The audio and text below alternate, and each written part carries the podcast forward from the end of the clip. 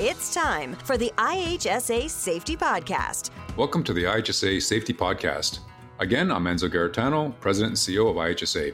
Today's episode is a follow-up to Podcast thirty-eight, Understanding Opioids and the Crisis in Canada. In this episode, host Ken Rayner continues the conversation on opioids with I H S A's mental health and wellness specialist, Kathy Martin. Ken and Kathy, over to you. Thanks, Enzo. Kathy, we're here once again talking about mental health, um, and we recently launched a podcast episode number thirty-eight on understanding opioids and the crisis in Canada with Mark Barnes and Bill Roy that contained lots of helpful information on opioids. This is our follow-up to that podcast, so let's perhaps start just as a reminder to our listeners. Kathy, what are opioids and why are they a real problem for workplaces in Ontario? All right. Well, you know, opioids are drugs uh, with pain-relieving properties that are used primarily to treat pain.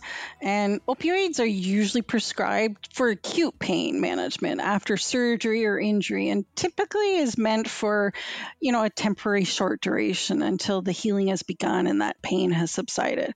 However, they're also used in some cases to treat chronic or longer-term pain conditions. And opioids come in several forms, but we often think of them um, too as illicit drugs when we're thinking of this opioid crisis in society today. Things like um, street-produced fentanyl and heroin, for example. You asked a great question. Um, you know, what are opioids and are they, you know, real problems for the workplace?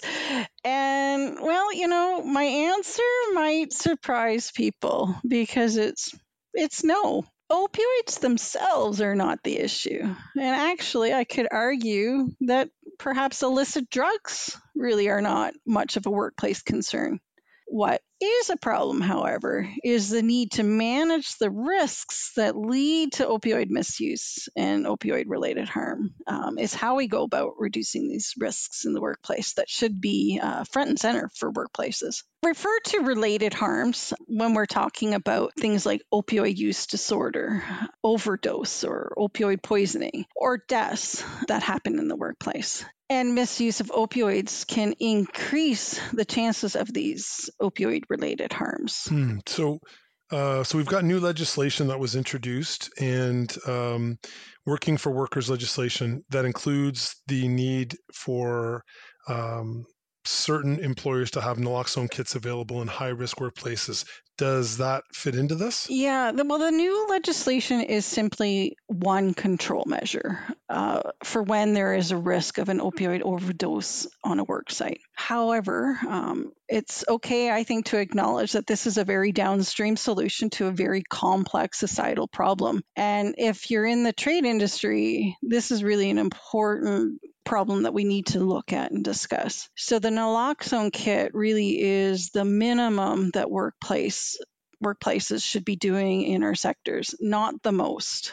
And the legislation is there to hopefully save lives. And I believe strongly it will. I'm a huge advocate for getting naloxone in every workplace and in every public setting where there's a first aid station. And I hope in most homes, especially if you have someone in your life who's struggling with drug misuse, the more it's readily available and known about, the better. So Kathy, you may have uh, you've mentioned that you've heard some criticism of, of the naloxone legislation. You know, perhaps some don't think it's needed because most overdeath, overdose deaths are happening in private settings or maybe happening in motels or bars, but not necessarily workplaces. So why do you think it'll save lives if the overdoses aren't typically happening in the workplace? Well, my assumption, like many others, is that naloxone will likely not be administered very often, maybe if at all in most workplaces. But just like your defibrillator hanging on the wall, it's not typically used very often either. I believe strongly, and I hope others will too, that it is the raising of the collective knowledge of what an opioid overdose looks like and the risk of opioid misuse that will have the greatest impact. So training, you know, workers how to administer this life-saving drug, naloxone, and the awareness it'll bring, like I said, to what is naloxone first and foremost, and opioid misuse in general, the better. Workers have friends, family members, and coworkers, you know, and they may know people who might benefit one day from our workers having this uh, knowledge. And this is one of those hidden benefits that we just likely won't see. Also, like, the increased knowledge is great. Um, but for me, it's the conversations that will be taking place in workplaces that I believe will save lives. Like I said, through the education and hopefully the conversations that will, you know, take place as a result in workplaces are what I hope will begin to tackle some of the stigma around opioid use. It's the conversations around the trenches, hydro lines, and those rooftops and, you know, on the open road that I hope will save lives. It's a trickle effect, but it's one way to get the conversations happening about opioids in the workplace beyond those hushed ones of, you know, who's got some. I I really appreciate that, Kathy. I haven't I haven't heard that uh, put in such a way before. So, you know, when I see a naloxone kit in a workplace, not only should I know that, hey, great, they've got that there in case there it has to be administered, but more more importantly, that there's most likely been some conversations in the workplace about opioid use, that there's been workers trained, that people are knowledgeable, and there's some awareness and conversations are hoping to, uh, hopefully there's conversations taking place and hopefully there's stigma being reduced. So um, that's that's terrific. And you've taught me all that, right? so um, so that's great. So, okay, so you mentioned earlier, you're saying, look, opioids are not the problem. Can you, can you explain a little bit more what you mean about that? Sure.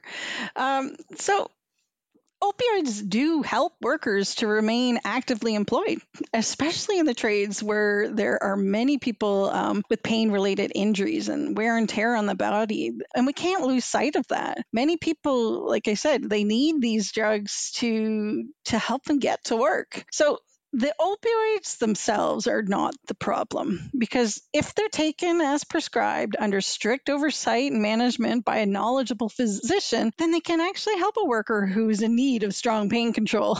What is problematic is when they're not. So when they're not being used properly and they're not being managed properly by um, a physician. So now this is where, you know, there's a, a whole lot of stuff going on in society that makes it a little more complex. So this is a, a wide social issue when it comes to the opioid crisis.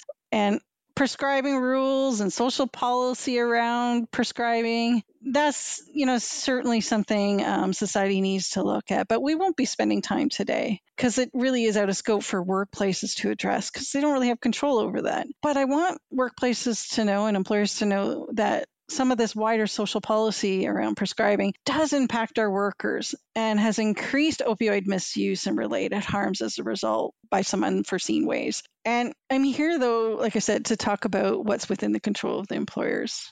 If someone wants to learn more about what I just meant, you know, I guess can they can reach out to us. Um, but employers need to look at the root causes and the risks of problematic opioid use and put in control measures. So as, as I mentioned, it's, you know, it's not the opioid, it's the management of risk of opioid misuse and opioid-related harms in the workplace. That should be the concern and things that we're addressing in the workplace. And this is a rather complex topic, and I'd be, uh, you know, more than happy to come back and unpack each of these uh, key areas with you, Ken. But for now, let's just take a quick look at some of the drivers or the risks in the workplace that can be influenced through better management and control practices.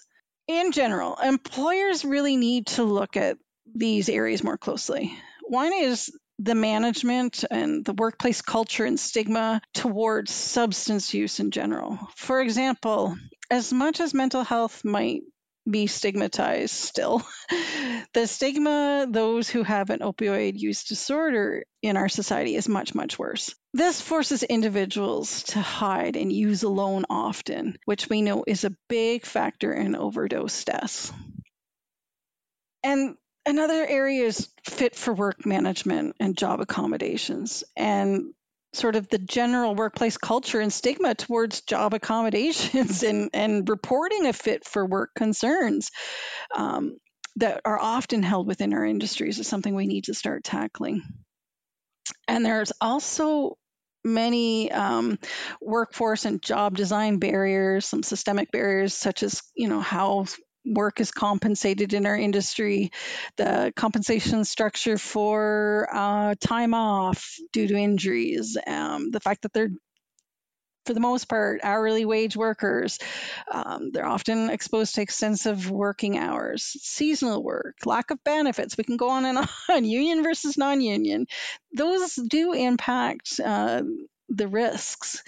And then another area which we've talked about in different uh, podcasts is just the workplace cultural or culture issues in general, such as toxic masculinity, which impacts, um, you know, the impacts of, of showing weakness and seeking help, and how that impacts uh, workers from uh, getting the help that they need. So that, you know, teasing of others, you know, you can't keep up, suck it up, you know, and so they feel like they got to pop the Percocet at lunch hour to keep up, so they're not being teased and ridiculed. That that plays into this.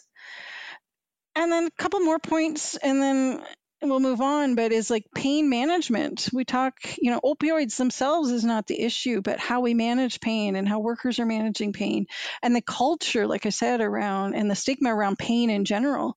Um, you know, the suck it up cupcake, we all hurt mentality can be harmful.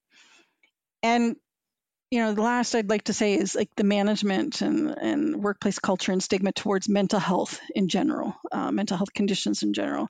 Many uh, individuals who misuse opioids are often masking up mental health pain, not simply physical pain.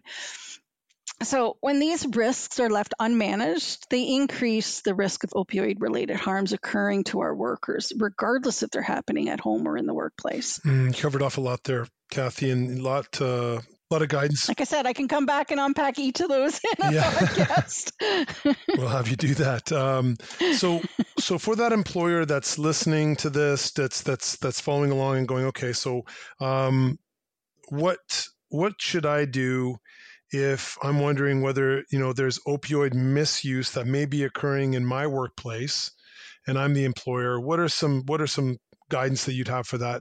for that individual? Yeah, well, I think this has been a, a common um, thing that's been bubbling up, especially since they've been talking about this new legislation coming forward, is like, am I at high risk? Am, you know, do I have an issue in my workplace? How would I know? And, um, you know, basically, if you have people working in your workplace, you likely have had someone using opioids at the at some point. Um, but as I mentioned, opioids are commonly prescribed, you know, to treat pain after surgeries and serious injuries. And so, you know, because like how many employers can really say that they've never had an injured worker or someone who's had surgery, right? Not many. Um, now, most people will not develop an opioid use disorder, yet recent estimates do indicate that about nine point six, so I'll round it up to ten percent of Canadian adults who use opioid medications um, have reported some form of problematic use. So example, taking amounts greater than prescribed, or tampering with the product before they're taking it, or using it to get high or improve their mood. So that's that's pretty significant, ten percent. And as well, we know that someone experiencing mental health issues are more susceptible to developing an addiction issue and maybe using opioids um, that was never prescribed to them uh, for their emotional pain. Um, And and opioids themselves, remember, like I said, are not the problem, as I keep stating. It's the why, how, and how long opioids are consumed that can be problematic for people. So employers can get caught up um, with focusing on opioids, like I said, as the issue, when ninety percent of individuals um, will use prescribed opioids in a safe and proper manner. Um, that doesn't really lead to any uh, opioid misuse or, or harms. Now, when we focus too much, like I said, on discussing why opioids are dangerous and should be discouraged as a method of pain control, we really are actually increasing stigma towards those who are using the drug legitimately under a doctor's care.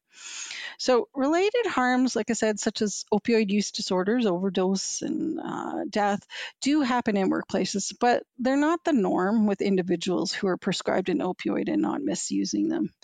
So close to, like I said, close to ten percent of workers exposed to opioids um, may develop some level of problematic use, and other workers who have addictions um, to other substances uh, like alcohol and cocaine are also cause for concern in the workplace. Now, stigma is rampant for those who use drugs and substances. So it's critical um, to note that not all of those, like I said, who use drugs will be problematic for the workplaces. When I unpack this a minute, for example, many individuals in the trades uh, use cannabis recre- recreationally, you know, at the end of the day, especially now that it's legal to do so. And as long as they have no impaired functioning by the time they return to work, there really is no workplace concern. Now, the issue is not the drug use specifically. It is the use of any substance that might uh, contribute to cognitive impairment. And if not enough time has elapsed, uh, elapsed for it to leave your system, they may inadvertently uh, be working with cognitive impairment and not even realize to what extent.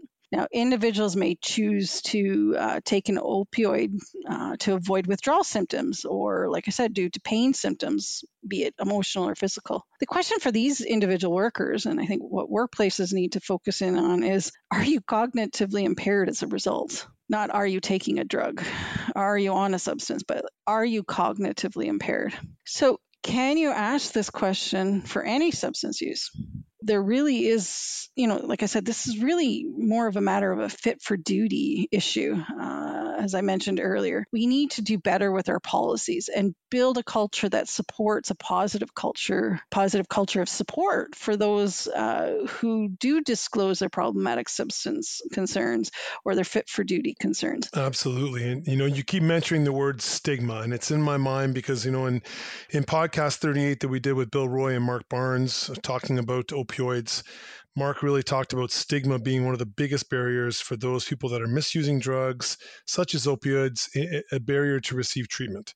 So what are your thoughts on how we can reduce or eliminate these barriers so those that are the most in need can receive that assistance and support that's required? You're absolutely right, Ken. I couldn't agree with Mark more. Um, people who use drugs, especially those struggling with addictions, face discrimination and barriers to getting help. We know that stigma can lead a person to avoid getting help because they're afraid of judgment or getting in trouble with work, perhaps with their loved ones or even the law. Stigma can cause a person to hide their drug use um, and use drugs alone, which is a huge risk for opioid overdose deaths to occur. And stigma also affects the person's ability at times to even find housing or jobs, which affects their health and their quality of life. And of course, stigma also contributes to people who use drugs receiving a lower quality of care from the healthcare system when they do go to access services, which is truly sad in my opinion.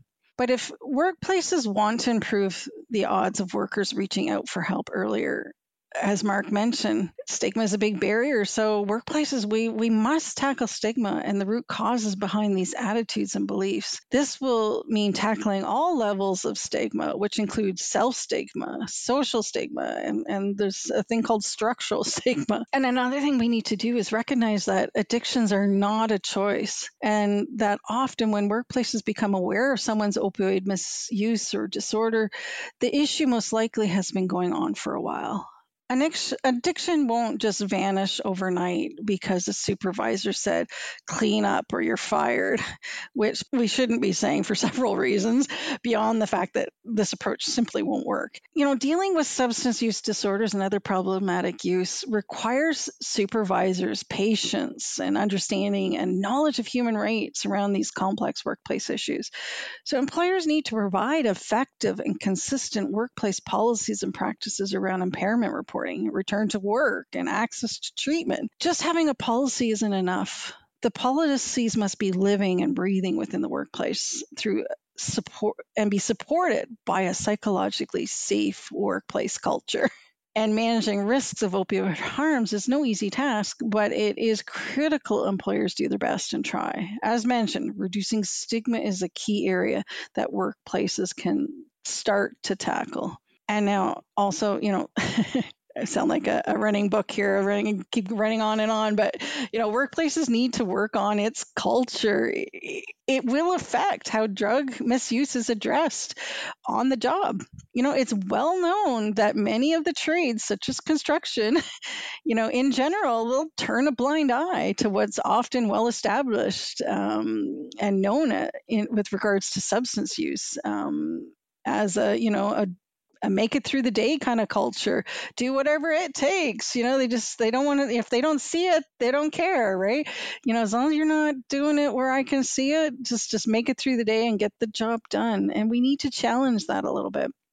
And many employers, um, like I said, have impairment policies, but little enforcement of these policies, as you know, they're messy and they're complicated, and many only, you know, many only really look at them after an incident has occurred, unfortunately. I'll, I'll wrap up here, but you know, stigma and language can be really slow to change, and in certain workplace cultures it can be a real challenge. But slow does not mean impossible. Change, you know, over time is possible, but it takes an employer's efforts to set the path for that change to happen. So I'd encourage everyone who is passionate about seeing change and improvement in both workplaces and our society on this issue is to get on board and move the dial. We have seen changes toward mental health stigma over the past decade, yet opioid stigma in our Canadian society and workplaces has a really long way to go to catch up. Yep. We've got a lot of work to do here, Kathy, um, you know, both at I H S A and with, with uh, within the industries that we support, um, but we're getting better every day.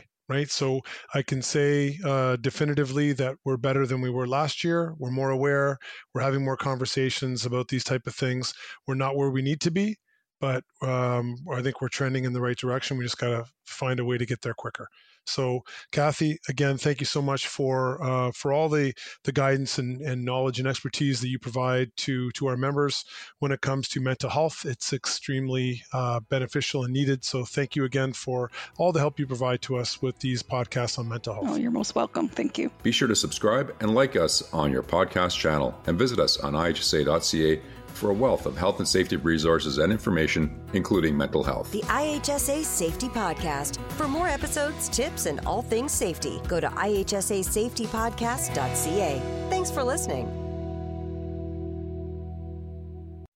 Each year, about five thousand I H S A supervisor logbooks are ordered for supervisors across Ontario. Why is the logbook so popular? Because it was developed by the industry for the industry. That's what makes it unique. I H S A thanks the members of the Labor Management Network and advisory councils who contributed their knowledge, experience, and time to the preparation of this supervisor logbook. Contact I H S A at one eight hundred two six three five zero two four. That's one eight hundred two six three five zero two four. Or visit I H S A dot C A. That's I H S A dot C A.